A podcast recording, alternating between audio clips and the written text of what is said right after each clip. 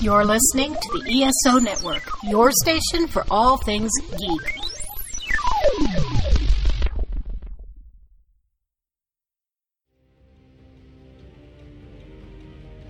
In a world where podcasters talk about the same old pop culture topics, two heroes must rise to bring forth a new era of podcast entertainment. The Cigar Nerds Podcast. Movie reviews, pop culture debates, news, science, and even beer reviews. We're stranger than Stranger Things and funnier than an evil sewer clown. CigarNerdPodcast.com. We all smoke down here, Georgie.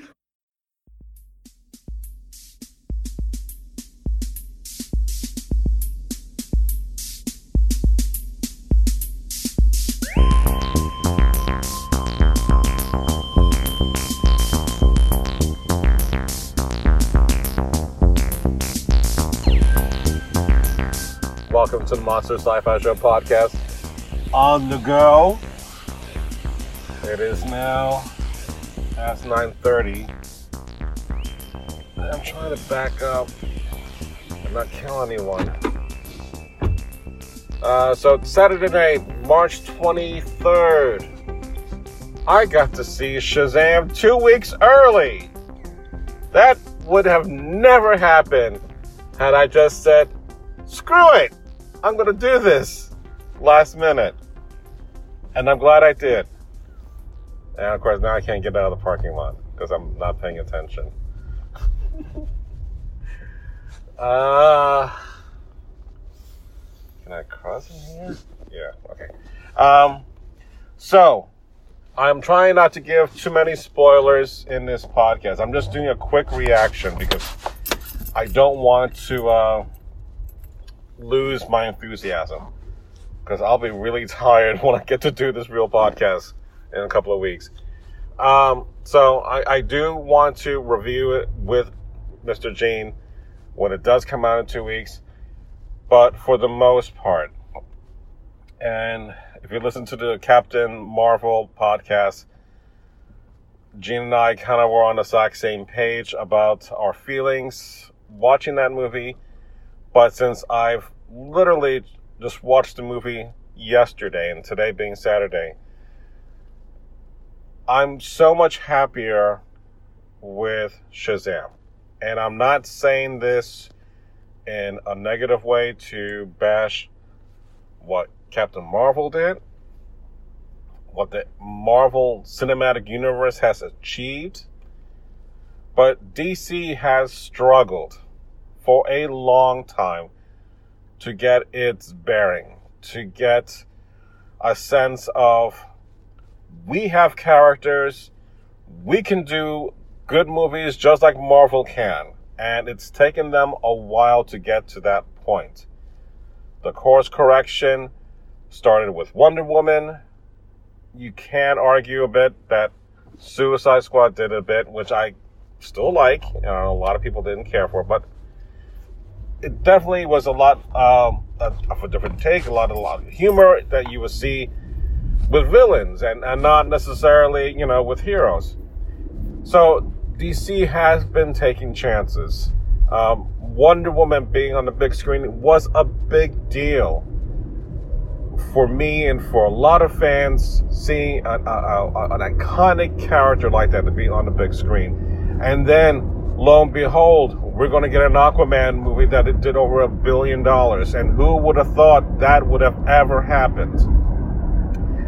So now, since I have this preview ahead of time for two weeks, again, not spoiling too much, but Shazam was so much fun.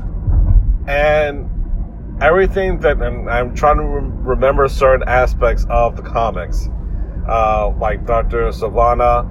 Uh, I do remember other characters in there, but for the most part, this is probably, the best DC movie has done with a focus of um, of a family, kind of like what Guardians of the Galaxy did.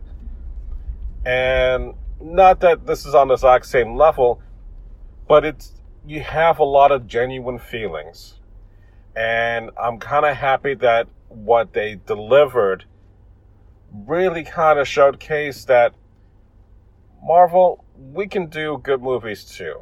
And this was definitely a good answer to that. I'm really happy with a lot of things as a DC fan and as a fan of Shazam. Uh, Zach Levi really deserves a lot of credit for having the enthusiasm like you would have like Tom Hanks in Big and really make this an enjoyable movie. Um, there was actually a, a, nod to Big in one scene, which I'm not going to reveal at this time. Um, but there are moments and it feels like, wait, isn't this like the Adventures and babysitting? Uh, that kind of movie. Uh, and it has just a lot of wonderful moments that who would have thought that DC could do a really good movie at this time? And we've gone a long way since, you know, Man of Steel, which I love Man of Steel. I'm not knocking what DC started off with. Marvel, I've talked about this before. Marvel movies before the MCU was even a thought tried to make their own movies. Not all of them were great. And until someone came in and, and just said, this is what we need to do and this is how we can go about this and make it all work together, DC hasn't gotten that person yet. So technically, the DCEU, I think, is officially dead. Okay? So, for right now, like they're planning to just make movies using these characters, maybe down the road we'll go ahead and just basically try again. So, earlier today I read that Wonder Woman 1984 has been pushed back to 2020 because they want to not rush this. They want to give a good product. So we're not going to get any other DC movies at this time, but now I'm really looking forward to seeing Wonder Woman. And hopefully the success between DC for Shazam and between Wonder Woman in the next year, we will have at least a, a, more definite plan about what's going to happen in the future. We still don't know if we're going to get a Flash movie, although um, Ezra Miller is trying to work on the script. Um, and I think it was a Geoff Johns that's also wanting to help him write the script. And then hopefully we'll get another director because we've lost so many directors trying to get that off the road. Uh, Green Lantern is not necessarily the Green Lantern, I should say, the Green Lantern Corps. So I want to say there's a game plan. I don't know what that is right now, but we've reached a milestone of successful character movies. So, I credit Man of Steel being really good from my sense. Wonder Woman is fantastic. Aquaman is fantastic. Shazam is fantastic. Yes, we'll get a Matt Reeves trilogy of new Batman movies, but I'm sure it will be fine. It's just a matter of there are other characters that we can do more with.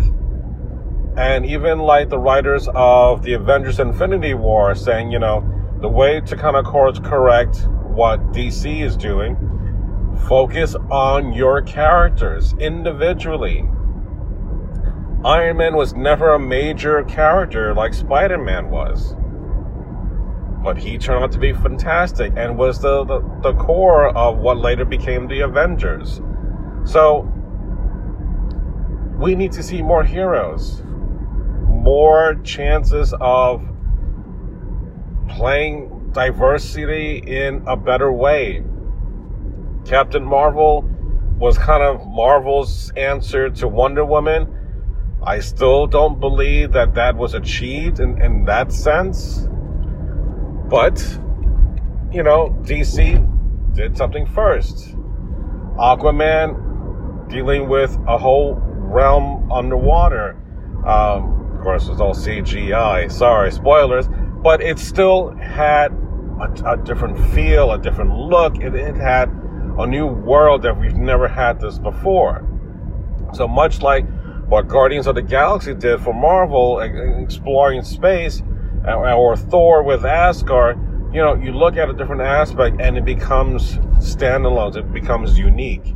Now, with Shazam, because the core about this is about family and is probably one of the more grounded one, um, you can actually be sillier because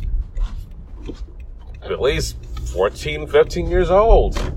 So you have a different take about a superhero that he's not Aquaman, he's not Batman, he's not Superman, but it's so much fun to kind of look at this story as in what if I had powers and, and imagine yourself having that adventure.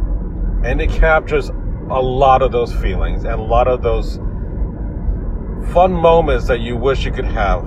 So I had a great time with this movie. I'm glad that I got to see this two weeks before, and I will go into a deep dive about the cameos. Oh, and to just give you a slight spoiler, there are two post-credit scenes. there are two post-credit scenes. So plan accordingly.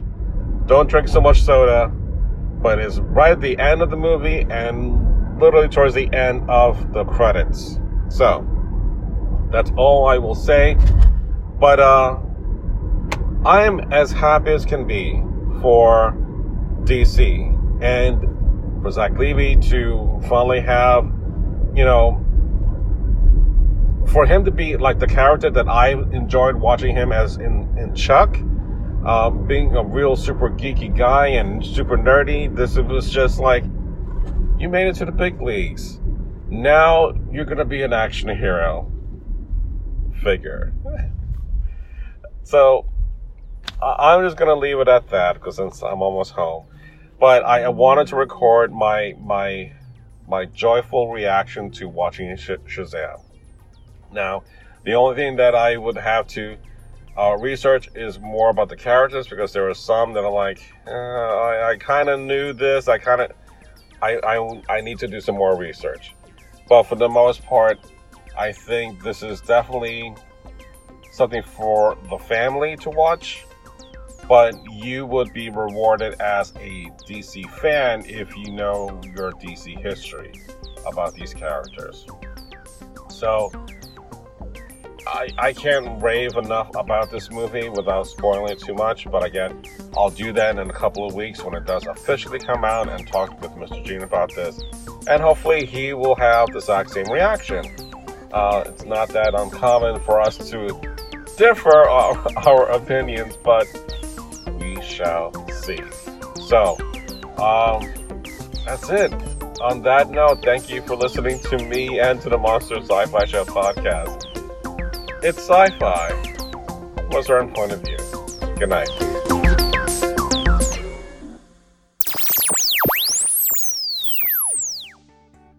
This has been a broadcast of the ESO Network.